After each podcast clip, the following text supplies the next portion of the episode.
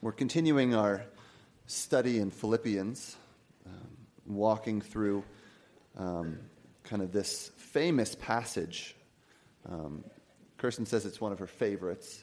Um, I think it's probably one that we know pretty well, which makes sometimes it harder for us to understand what it's saying. Um, so let's just look again at what Paul has said um, he wants to do. He says, Finally, my brothers, rejoice in the Lord. So his hope is to kind of turn us back to Jesus and help us to know him, and in that place to find joy. I think what he's doing is uh, setting up a, a dichotomy, and he's saying the things that might keep us from joy in Jesus, and last week Jerry talked about this really well, um, was this confidence in the flesh, confidence in my ability to be like God, um, in my legalistic self righteousness. Um, so he talks about that, and he talks about how he, Paul, had more reason than anyone to put confidence in himself, what he was able to do, but that that was loss compared to knowing Christ. Um, so I want us to enter into that again before we move on to what else Paul has to say for us, and kind of imagine how what that looks like in our own lives. This little imaginative exercise. I'm going to read a list for you. It's just a fun list that I made up. Um, we all have our own lists of things that we put confidence in. And as I say things, if, it's, if it resonates with you, I want you to imagine you've got a pile, a pile of gold coins. And for each one that resonates with you, just imagine yourself putting another gold coin on the pile. So you're, you're thinking about your pile. All right. So here are the things that you might put confidence in. You probably drive better than everyone else.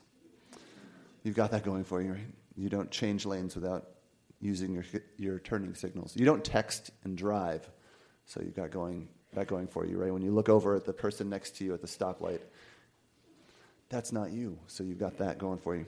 Um, you don't talk in the movie theater. You're nice to your neighbors. Um, you have them over for dinner. Um, you give money to those in need, or you share a meal with someone who can't buy one for themselves. Maybe you don't watch R rated movies. You, you don't drink. You don't smoke. You don't uh, listen to Taylor Swift. Um, maybe, maybe that's just a matter of choice, or, or, or, maybe your kids don't know the words to Taylor Swift songs. Um, you're, you're a good friend. Um, you're a good father, good mother, a good sister, a good brother, a good son, a good daughter. You do your quiet time every day.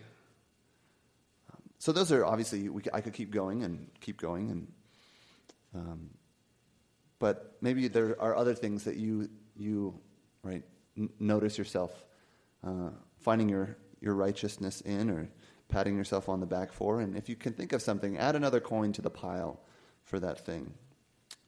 And I want you to imagine your pile. And how big is it in your mind's eye? How big is your pile?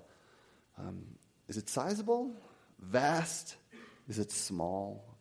Embarrassingly small? Average? You probably know where I'm going with this. Is that last week, right? It, these things are loss compared to knowing Jesus. Um, but Paul takes it much, much further than just these things that we find our, our righteousness in. So I want you to imagine um, something a little bit bigger than your pile of gold a, a vast airplane hangar, right? That you can fit anything in there, right? Bigger than normal. You could, fit, you, could fit, you could fit the Pentagon into this airplane hangar, right? And what you're going to do is you're going to put your pile of gold into the airplane hangar with you, right? But then you're also going to put all the good things in your life in that airplane hangar, all the things that are profitable. So, your job, right? It helps you provide for yourself and for your family, maybe. So, that's in the airplane hangar with you. Your family, your friends, your education, your car, your TV, your clothes, your vacation to Yuma, oh, wait, or somewhere nicer than that, maybe. Uh, your, your DVD and Blu ray and music collection, your phone, your hobbies, the internet, the things that make you comfortable, your house, your pets. Can you imagine all of those things in the airplane hangar with you? Um, all those things that are good in your life. Um,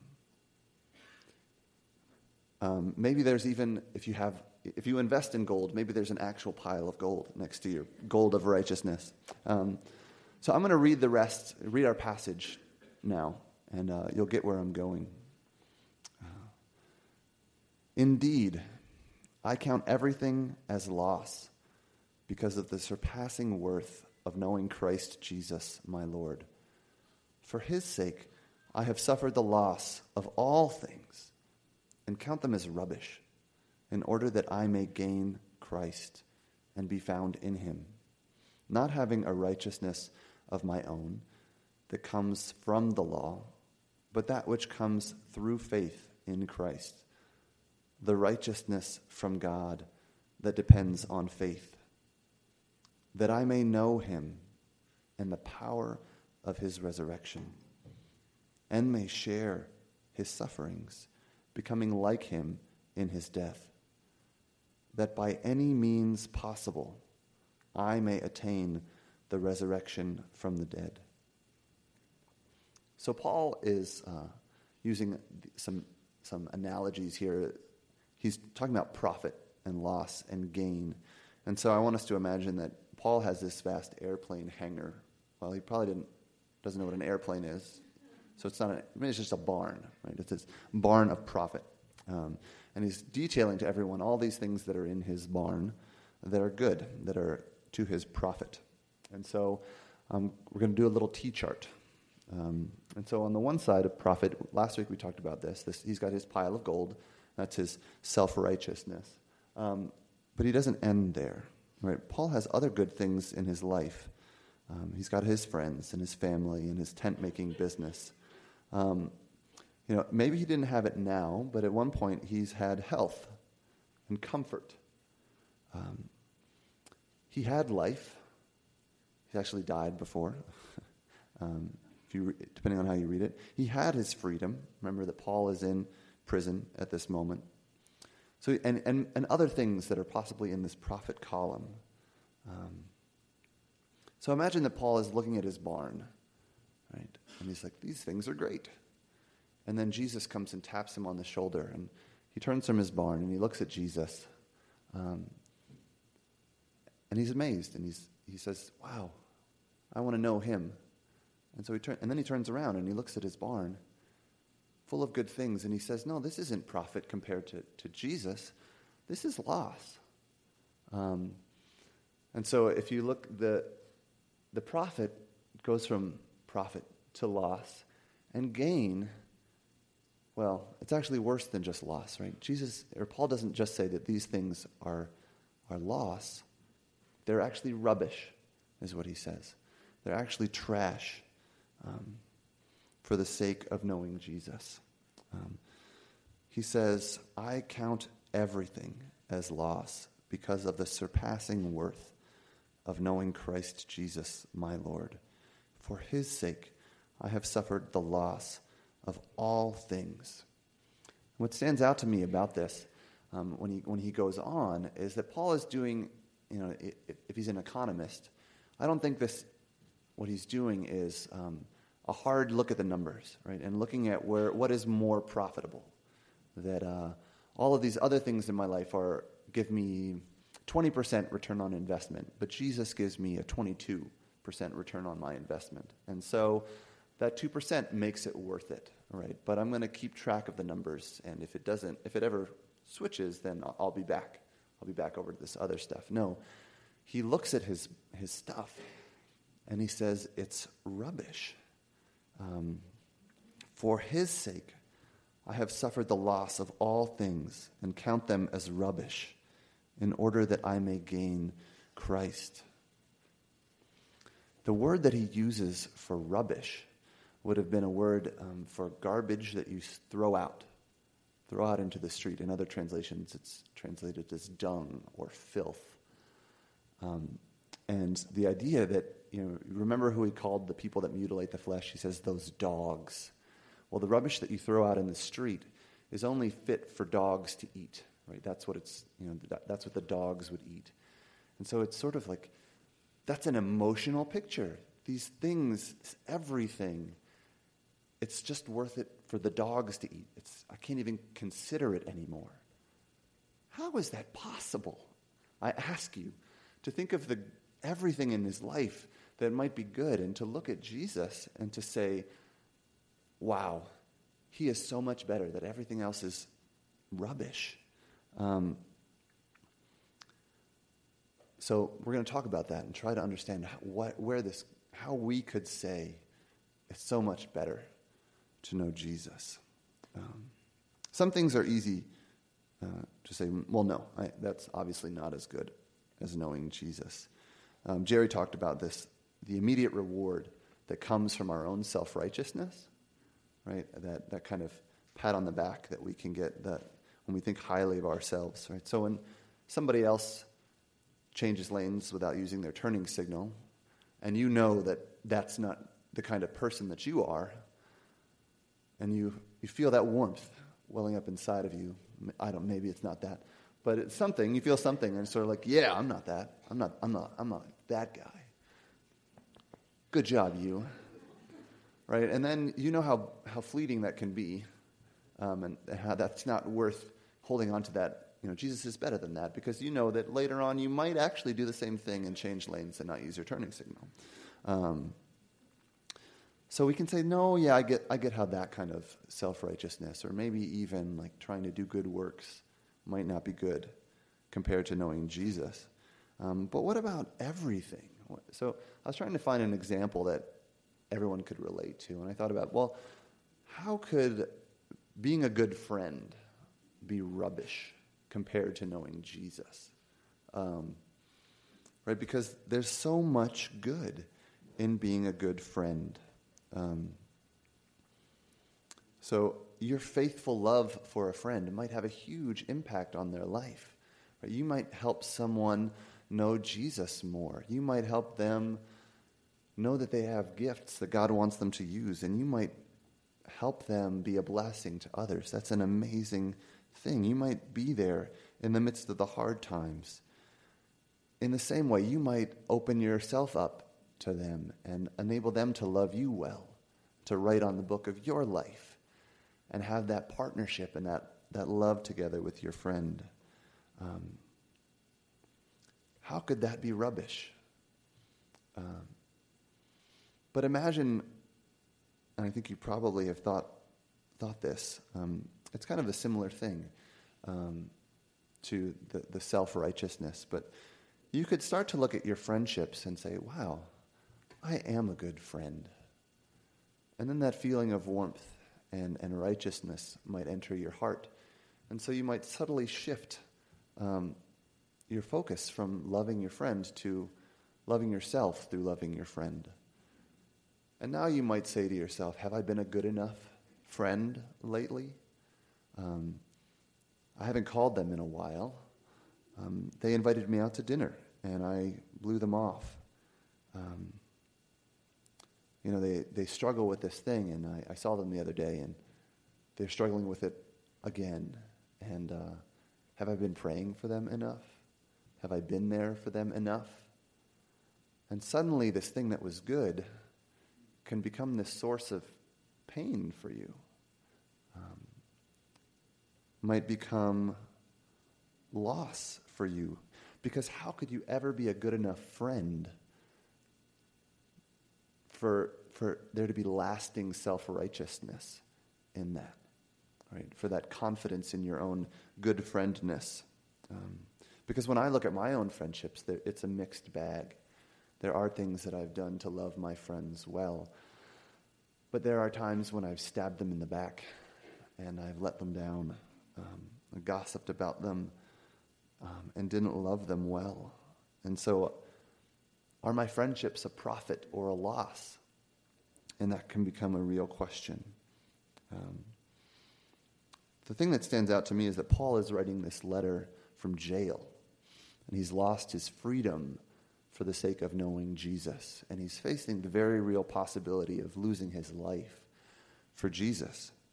Um, and I think it's easy on one level to say, well, that's what I should think too.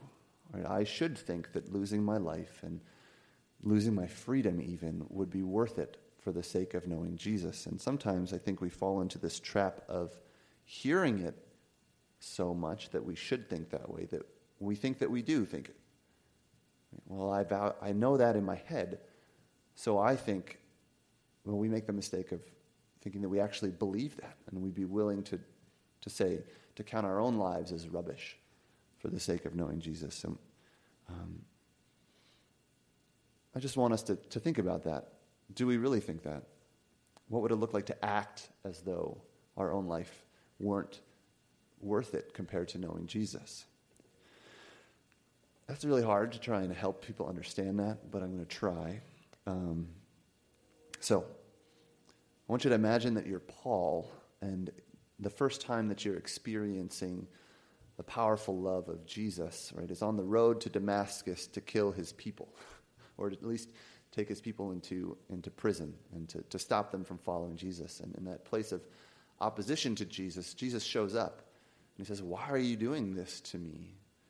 And in a way, you have a real encounter with God, and your own self righteousness didn't get you to this encounter with God. God just showed up and gave it to you. And so you're excited about that. And you're saying, Well, I'm going to tell you about Jesus. And you're going to go and he goes into the synagogues of Damascus and starts preaching that Jesus is the Christ and telling the Jews about Jesus. And they're amazed because this is a guy that's supposed to come and lock up the people that are preaching about Jesus. And the Jews plot to kill him. And he finds out about it. And they let him down through a basket, through a hole in the wall. And then, right, at that point, there's this choice that he faces, I think. Um, he's, he's trying to save his own life. and He's moving in that direction. And he's saying, well, is knowing Jesus worth them killing me? Because I can assume that if I go somewhere else and continue to do, to do God's work, Jesus' work, that it, they might do this again and I might die. Um, so there's two choices, and there's one that is valuing his own life, and there's one that's valuing Jesus and to continuing to be with him and to, to know him, and out of that to serve others and to tell other people about him. Um, and Paul chooses to lay down his life. And I don't want to give the impression that he doesn't make this decision every moment of every day. But I'm trying to put it in stark terms to kind of understand what, how Paul might be thinking about it. Because Paul's in prison kind of at the end of his ministry, and he can look back at how the decision to count his own life as rubbish, what that impact has been, his impact on the ancient world, and in turn upon the modern world, really can't be known this side of heaven. But think about how many people were delivered from demonic possession. How many people were healed of their diseases? How many people were forgiven of their sins and given a life of hope and righteousness with God?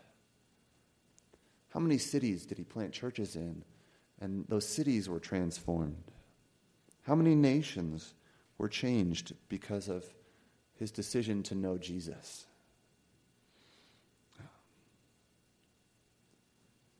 One of the reasons that knowing Jesus is better than life for Paul is because it means that countless lives have been transformed. And that Paul is continu- his letter to the Philippians is inviting them to that same kind of life. Know Jesus, because when you know Jesus, your life multiplies in its power to transform others, right? Isn't that what we want? We want influence. We want worth. We want to love others. Um, but when we hold on to it, uh, it becomes smaller and it becomes less. But when we, when we give it away and we count our lives as rubbish compared to Jesus, the impact um, is infinite in many ways. Um, I've experienced some small um, sense of what this reality is. Um, my, my job is, is ministry. And I do it because I love to tell people about the power of Jesus to, to transform them and to, to love them. Um, one of the, one of the uh, things that I can hold on to in that, right, and t- to kind of the temptation to uh, away from knowing Jesus can be my own uh, value in the eyes of students um, and kind of wanting them to see me like a Paul, right? Like this great minister of the gospel. Um, and it can be easy to do that. Um, for one, because I'm older than they are, and I've had more time to uh, know Jesus and study the Word, and so it's like easy to sound smart sometimes um, or wise sometimes. Um, but yesterday we were doing this thing with new new leaders and uh, inviting them to experience the healing of Jesus or the, the love of Jesus in the parts of their hearts that are broken and they usually try to hide from other people. Right? Because Jesus wants us to know his love and his healing in every part of us, not just the surface things. And the students were sharing, and then, you know, I was, I was last to go. And it's kind of like, well, what, what do I share? Do I hold on to this self righteousness? Right? Um, what would it mean uh, for me? It would be, well, it's, it, I would look good. Um, but if I can share my own brokenness and count my self righteousness or even how other people see me as rubbish, then the impact on others is that when they look at me, they don't see a, a goal to achieve. They see, oh, he needs the power of Jesus too. I should not strive after my own self righteousness. I should receive what God has to give me. I shouldn't put confidence in the flesh or confidence in myself. I should put my confidence in the healing power of Jesus. And I don't do that perfectly. But in some small way, I want to count what I've achieved as rubbish so that others can know Jesus better. And I think we all have that ability too. You, you probably recognize that temptation in your own heart to, tr- to want to look good. And what God can do through an open book as opposed to a, uh, one that's closed off and not easy to read is powerful. All right. We're going to talk about that, talk about this a little bit more, but we're going to continue on because Paul says, I count them as rubbish in order that I may gain Christ and be found in him, not having a righteousness of my own that comes from the law, but that which comes through faith in Christ, the righteousness from God that depends on faith. It's interesting, there, there's this sort of shifting of tenses, right? Paul has said, I, I count everything as loss compared to the surpassing greatness of knowing Christ Jesus, my Lord. He says, But I count them as rubbish in order that I may gain Christ and be found in him. And there's sort of like a nut, like it's happening now. I am found in Jesus now.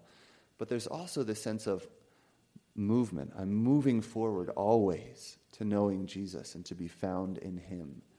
And to be not having a righteousness of my own, but having the righteousness um, that is of, from Jesus, from God, through faith in Christ. Um, and so I want us to talk about why, why is Paul constantly moving forward, right, and not resting? He wants to know Jesus more and more. He wants to actively deny his own righteousness and actively receive the righteousness of God. Um, the righteousness that comes from the law, that is of ourselves, is not lasting. I, I, I build Lego towers or Duplo towers with my kids, right? And you think of it as my own righteousness is sort of like a Duplo tower, right? And the trouble with a Duplo tower is that the taller it gets, the less sturdy it is. Um, and I think we feel that on some way with our own with our own righteousness is that one thing wrong and it'll come crashing down, right? Will the next brick be the one that knocks over the Duplo tower.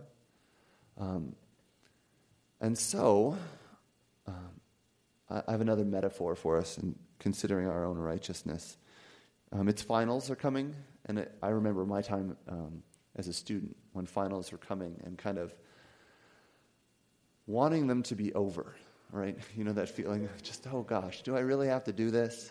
I've got all this studying, and my grades are going to rest on my performance here, right? And there's just this stress. And maybe it's been too long and you don't remember what that's like, but you think about um, a, a project at work or a, a, big event coming up in your life that requires you to get a lot done. And just that feeling of stress and feeling of, I've got to do so much to get ready for this. And then as the date gets closer, that feeling of, can it just be over? Um, I'm tired of doing this. And like, you I'm a procrastinator, so for me that's sort of amplified the closer that you get to, closer that you get to something big. Um, and I think that gives us another way of looking at our own our own righteousness. I don't want to be found in Christ with my own righteousness because it's just stressful, right? It's just horrible to look at everything in my life and think, got to keep all the plates spinning. I got to keep the balls up in the air. It's just, can I let them drop? Can I be found in Jesus? Um, having God's righteousness that I don't have to do anything for? So contrast the feeling of being before finals to the feeling of being after finals and knowing that you aced all your tests, right? Or you finished your project and it works perfectly, or it, the presentation went really well, and you're sort of like, I did it, right? And God steps in in that moment of the tower is swaying and the stress is crushing you. And He gives you that completedness. He gives you that feeling, I'm done and I'm just going to take a nap right? Because I don't have to carry it anymore. I'm going to go on vacation because I, I, finished my, I finished my project. And the righteousness of God, think of it this way Paul's saying, I want to be found in Christ with the righteousness of God because that feels like I'm on vacation compared to this stressful trying to keep it up for myself. Um, and that's what I want in my life is to be found in Jesus with the righteousness of Christ.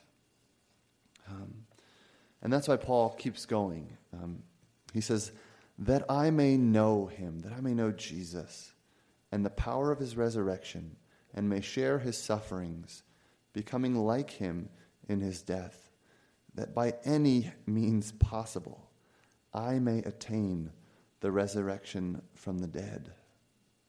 I consider these other things, even good things, rubbish, because they don't bring me into God's presence trying to find my righteousness in my job or my wife or my kids or my friends or even the good things that I do, it doesn't bring me into the, the presence of Jesus.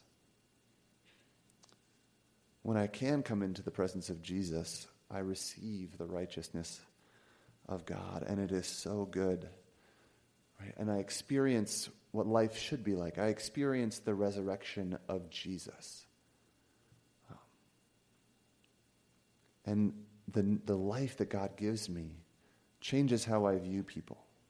It changes how I interact with the world.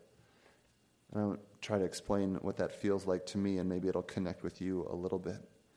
Um, but the life that is not resurrected, right? We know this uh, for followers of Jesus, right? That it leads to death that it feels like death. Um, the life without Jesus is keeping score. Um, it's loving others, right? Trying to do good, but it's a selfish motive, right? It's reflecting back on me that I'm great at loving other people. Um, and then other people become a burden and they become stressful because you've got to keep loving them and you've got to keep loving them and they keep making demands on you. And pretty soon, the unresurrected life, people feel like death, right? They go, oh, I've got to be with people because they're just going to, I have to keep loving them and I have to keep giving and pouring out and I just don't want to be around them anymore. I'm done. Don't want to do it.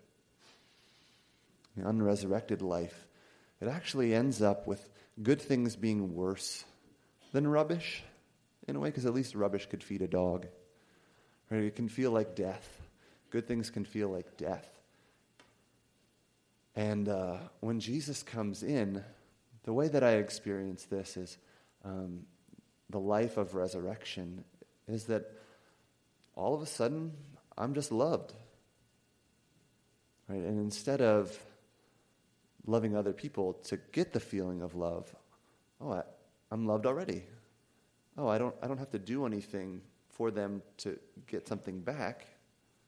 I have things that are good already. Oh, I'm just going to go go talk to that person because I want to. Because that's going to be good. And I, I have myself to give away to them.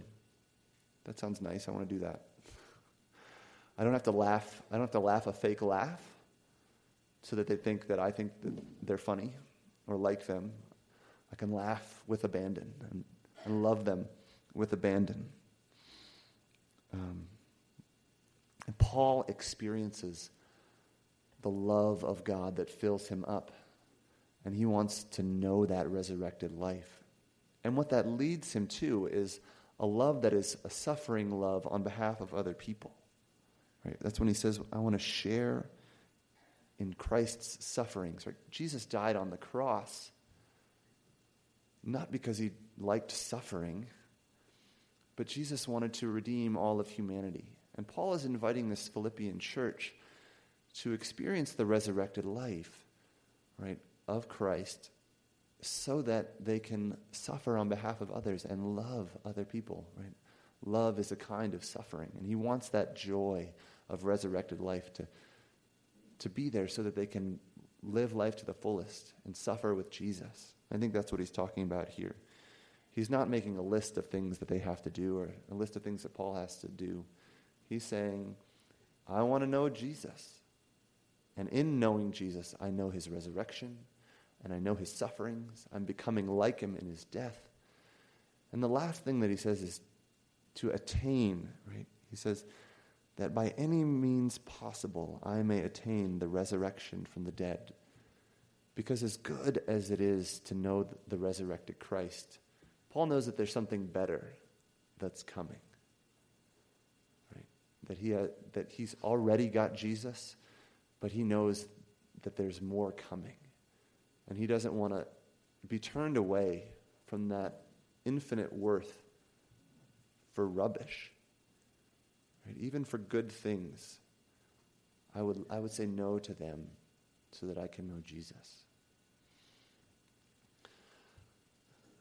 I, I've been trying to help you uh, say, yeah, it is better I want to know Jesus. But the reality is that, um, and the good news is that Jesus is breaking into your life and those places where you are holding on to things that um, for you are becoming rubbish. That He's breaking, He's loosening your grip on those things and inviting you to let go of them and to know Him. And so we're going to move into a time of, of worship and a time of, of communion. Um, and we're going to come to the communion table because it's a sign that Jesus died for us to know him. Um, the worship team can come up.